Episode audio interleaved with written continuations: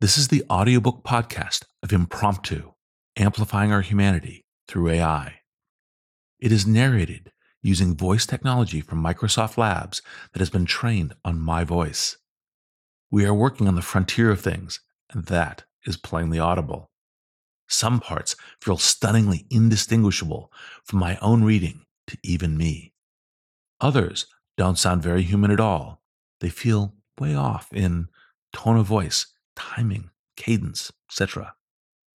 My philosophy has always been to launch early, even if you're truly embarrassed by your first product, and learn rather than wait until things are perfect. I hope you enjoy, and I look forward to your feedback. Chapter 5 Social Media. At only 24, Jimmy Donaldson, aka MrBeast, has created a collection of YouTube channels that collectively boast 221 million subscribers and more than 35 billion total views. Clearly, he knows a thing or two about how to scale. One of the things that most stands out to me about Mr. Beast is how good he and his team are at creating titles for his videos that tell you exactly what you're going to see in a way that makes you want to watch it. Would you sit in snakes for $10,000? 1,000 blind people see for the first time? Can 50,000 magnets catch a cannonball? There's no question what any of those videos are about, and no question that I want to watch them. I mean, aren't you wondering right now? If 50,000 magnets can catch a cannonball, the content is the marketing, perhaps not surprisingly. Then one of the first things I did when I started thinking about GPT 4 is potential impact on social media was to spend an hour or so feeding GPT-4 various prompts to generate titles for potential MrBeast videos. While GPT-4 produced fairly generic responses, much of the time its extreme generativity means its success rate doesn't have to be high. Here's a few that I felt were its best responses. Create 25 titles for funny MrBeast videos that feature a Lamborghini versus something else. Lamborghini versus 10,000 balloons, can it float? Create 25 titles for hilarious and creative MrBeast videos involving hot sauce. I filled a pool with hot sauce and dared my friends to swim in it. Create the headline for a MrBeast video if MrBeast were a radical Marxist. I bought an entire factory and gave it to the workers create 20 titles for wacky and inventive Mr. MrBeast videos that involve the world's largest 3D printer, printing unusual things. I 3D printed a giant ice cream cone and ate it with a forklift. Create 20 titles for crazy MrBeast videos involving commercial space travel. I hired Elon Musk to be my personal space guide. Since I'm not exactly MrBeast's demo. I'm definitely not the best judge of GPT-4's performance here. But don't you want to see if 10,000 balloons can make a Lamborghini float? At the very least, GPT-4 performed well enough to make me wonder what Mr. Beast and his team might come up with if they try to generate prompts with it too. If they ever do, they'll have a lot of company. Already, YouTube is filled with literally thousands of videos about ChatGPT, my favorites are the ones that directly engage ChatGPT. In one, an influencer who goes by the name Grackle gives ChatGPT a rave review after trying out its recipe for cookie dough stuffed cupcakes. It's actually really good. What a little dream match made in heaven. And another, a physician named Dr. Mike, quizzes ChatGPT on a range of medical subjects. He is particularly impressed with ChatGPT's nuanced reply to a question involving ethics. That was a really smart answer. Section 1 Automation for the People. Doesn't surprise me that YouTube creators have greeted recent AI advances with enthusiasm. Social media has always been populated by upstarts and iconoclasts with often unorthodox ideas about where to push things next. It's also a medium where AI has played a defining role for some time automated content moderation algorithms help keep spam hate speech disinformation, and not safe for human eyeballs. Imagery at bay on most of the major platforms, enabling you to publish your own posts almost instantaneously without need for comparatively slow oversight from human moderators. AI algorithms help tailor content and product recommendations to your own specific tastes. Of course, AI can create issues in social media too.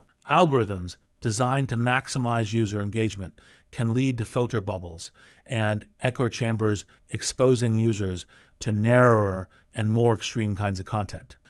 Algorithms that create, say, auto generated memories, videos can cause real discomfort if the resulting content includes people or occasions you'd rather not be reminded of. Importantly, with both the good and the bad social media users, haven't had much agency over how AI shapes their experiences. About the most they've been able to do is opt out of various uses, such as turning off personalized advertising or those memories videos. What they haven't had until recently are opportunities to use AI in kind of opt in, largely self directed ways. The tools like GPT 4 and DALL-E 2 enable. This is a theme I've touched on throughout this travelogue, but it's especially relevant in this chapter. From its inception, social media worked to recast broadcast media's monolithic and passive audiences as interactive democratic communities in which newly empowered participants could connect directly with each other. They could project their own voices broadly with no editorial gatekeeping beyond a given platform's terms of service. Even with the rise of recommendation algorithms, social media remains a medium where users have more chance to determine their own pathways and experiences than they do in the world of traditional media. It's a medium where they've come to expect a certain level of autonomy, and typically they look for new ways to expand it. Social media content creators also wear a lot of hats, especially when starting out. A new YouTube creator is probably not only functioning as her channel's on screen talent, but also its producer, director, writer, editor, publicist, etc. The utility of AI is obvious in this context it's a powerful way for creators to amplify their productive power, but it also presents a seeming paradox. Precisely because of social media's hands on do it yourself nature, authenticity is the medium's lodestar. Creators and consumers alike value immediacy, spontaneity, and an explicitly human touch. So AI might at first glance seem like a tricky fit, but it's also true that the medium signature artifact the selfie is as much a technological triumph as it is an aesthetic one, thanks to the smartphone's superior form factor. Snapshot portraiture requires much less manpower than it once did. I believe AI will be an even more powerful instance of that dynamic. Section two, am I bot or not?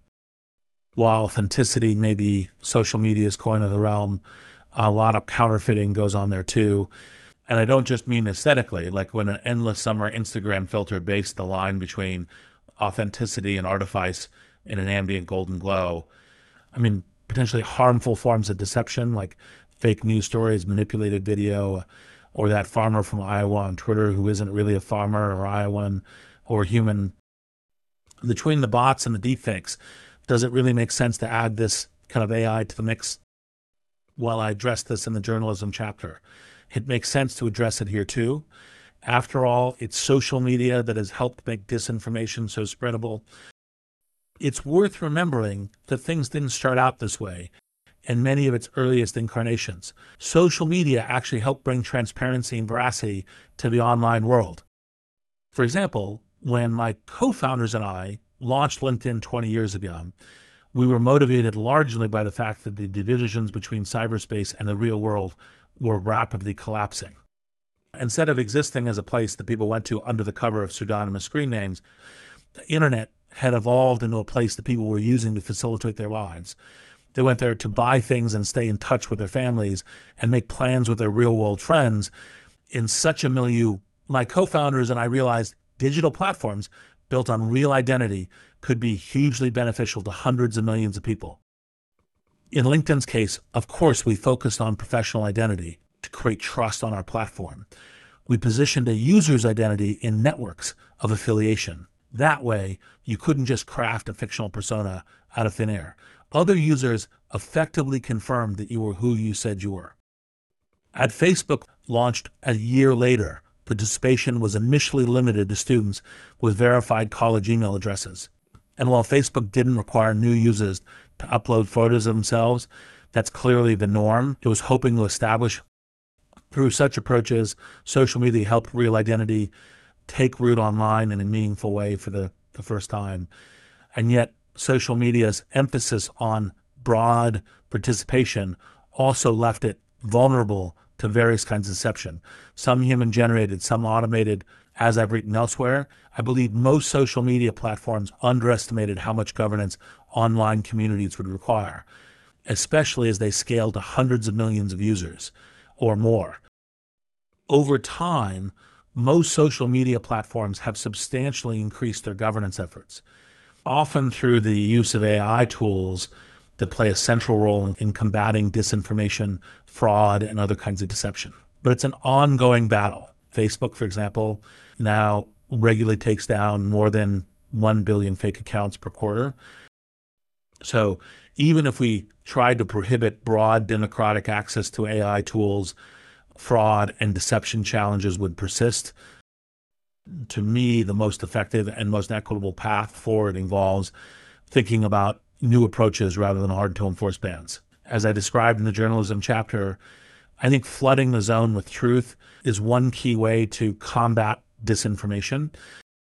On a similar note, I think we'll start to see social media participants and especially social media creators develop and implement new ways to verify their status as human beings. Platforms themselves will likely participate in this process, continuing and expanding on their early efforts to establish real identity. How exactly this will play out, I'm not sure. It just strikes me that as the logical consequence of living in a world where AI tools can convincingly simulate human expression, actual humans will seek ways to convey that they are corporeal beings. In short, they will flood the zone with their humanity if you're thinking that maybe this sounds like a lot of trouble to go through just to enable a world where hustle bros fill the web with spam and SEO content, it's important to always keep two key facts in mind. The first is that AI tools capable of communicating in human like ways are by no means inherently deceptive. It's all about intention. A customer service chatbot that clearly conveys its status as a non human entity is, in fact, behaving in an extremely authentic manner. The second is that while AI tools can potentially cause confusion when used deceptively, they will also create great value when used transparently and straightforwardly. Section three everyone has entered the chat.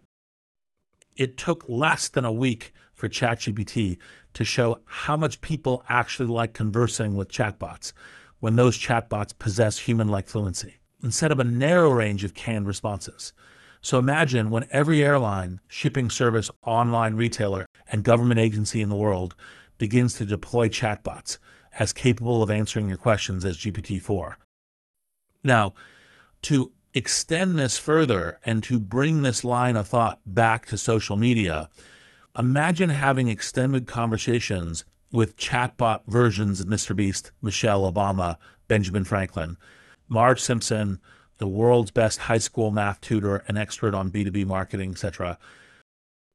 I'm not saying this world is coming next month or even next year, but I do think that large language model chatbots of this type will eventually join the ranks of books, podcasts, instructional videos, music albums, and other media formats that individuals use to syndicate their thoughts, values, personality, and creativity across time and space. Of course, this isn't an endeavor without risk, at least as long as large language models continue to produce hallucinations and other unintended consequences at not insignificant rates. So I don't expect someone of Michelle Obama's stature to lead the charge. Instead, it will likely be people who are willing to take on some risk in return for a shot at pioneering a field where early adopters could reap outsized rewards. My guess is that most will emerge from the ranks of social media. In part, this is because a chatbot like this could help address a common social media challenge. To show you what I mean, let's imagine a fictional YouTube creator I'll call Codicus. Codicus is a 25 year old software developer who travels around North America in his van conversion, accompanied by his pet cat Clickbait. When Codicus arrives at a new destination, he usually ends up staying in the most unique Airbnb he can find. When no rentals are available, he just stays in his van. Since remote computer work is not particularly cinematic, Codicus also spends a fair amount of time exploring his latest habitat in search of material he can use in the weekly episodes he posts to YouTube. Sometimes he takes odd jobs in the hope of creating more fodder for his channel. Sometimes he gives seminars to the locals on how to approximate his digital nomad life. In the early days of his channel, Codicus was vigilant about answering every viewer comment within 24 hours. He quickly learned that maintaining this high level of responsiveness turned one time viewers into repeat viewers and repeat viewers into subscribers. But now that he has 150,000 subscribers and a new video can get upwards of 1,000 comments, he has to leave more and more questions unanswered. Not surprisingly, given his work as a software developer, Codicus starts thinking about how AI could help him out. Initially, his focus is on how he might automate replies to the comments his viewers leave him on YouTube. At a certain point, however, he realizes that creating a full blown chatbot of himself would be even more compelling. It would give his fans an ongoing, in depth way to interact with him. It might become a source of real insights about what his fans like best about his content and his persona. It could even generate revenues. How possible is it for someone like Codicus to create their own large language model chatbot. Now, here's what GPT 4 replied when I put the question to it. Assume that GPT 4 is publicly accessible, affordable, and scalable, and that it has significantly improved on GPT 3's capabilities in terms of generalization, coherence, and diversity. If all this is true, would a YouTube creator named Codicus with a catalog of transcripts of more than 115 minute episodes, plus more than 20,000 words of blog archives, plus more than 2,000 replies to viewer comments, plus more than 500 minute posts, be able to use this data to effectively create a fine tuned version of GPT 4 that approximates his speech patterns, sensibilities, and values, sense of humor, guiding interests, and aspirations and generally conveys his personality. Possible answer Yes, a YouTube creator named Codicus would likely be able to use this data to effectively create a fine tuned version of GPT 4 that approximates his speech patterns, sensibilities, and values, sense of humor, guiding interests, and aspirations, and generally conveys his personality.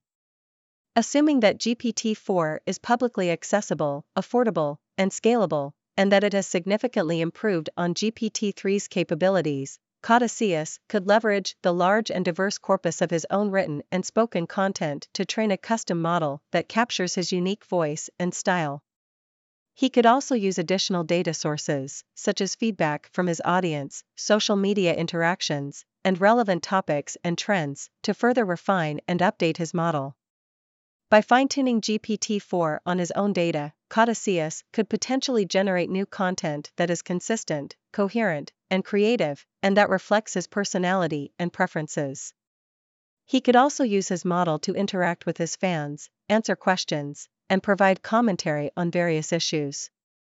However, Codicus would also need to be careful and ethical in using his model, and ensure that he discloses and acknowledges the use of GPT 4 to his viewers and followers.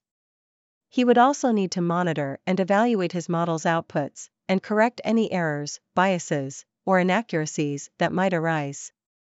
Moreover, he would need to respect the intellectual property and privacy rights of others, and avoid plagiarizing or misrepresenting any sources or information. Finally, he would need to maintain his own authenticity and integrity, and not rely solely on his model to express himself or engage with his community in short, it's quite possible that someone like Codicus could do this already. It would take him some time and effort to arrange all the source data, the YouTube transcripts, blog posts, etc., into the format that the fine tuning process requires.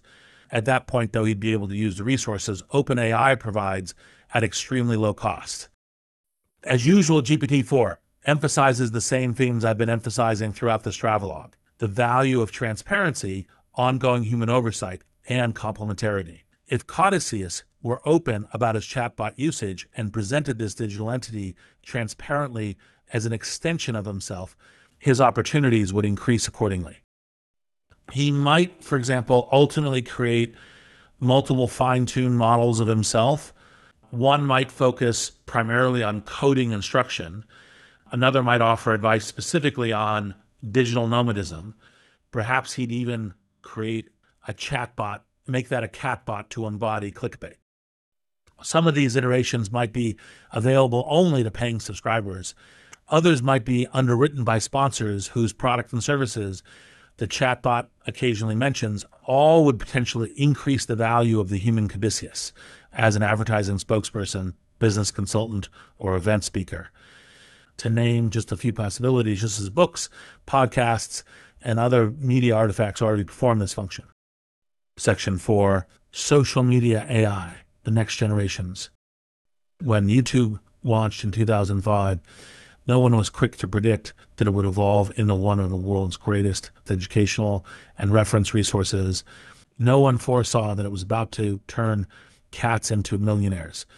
No one was anticipating the rapid growth and mainstreaming of content genres like reaction videos, makeup videos, unboxing videos, ASMR videos, and so many others.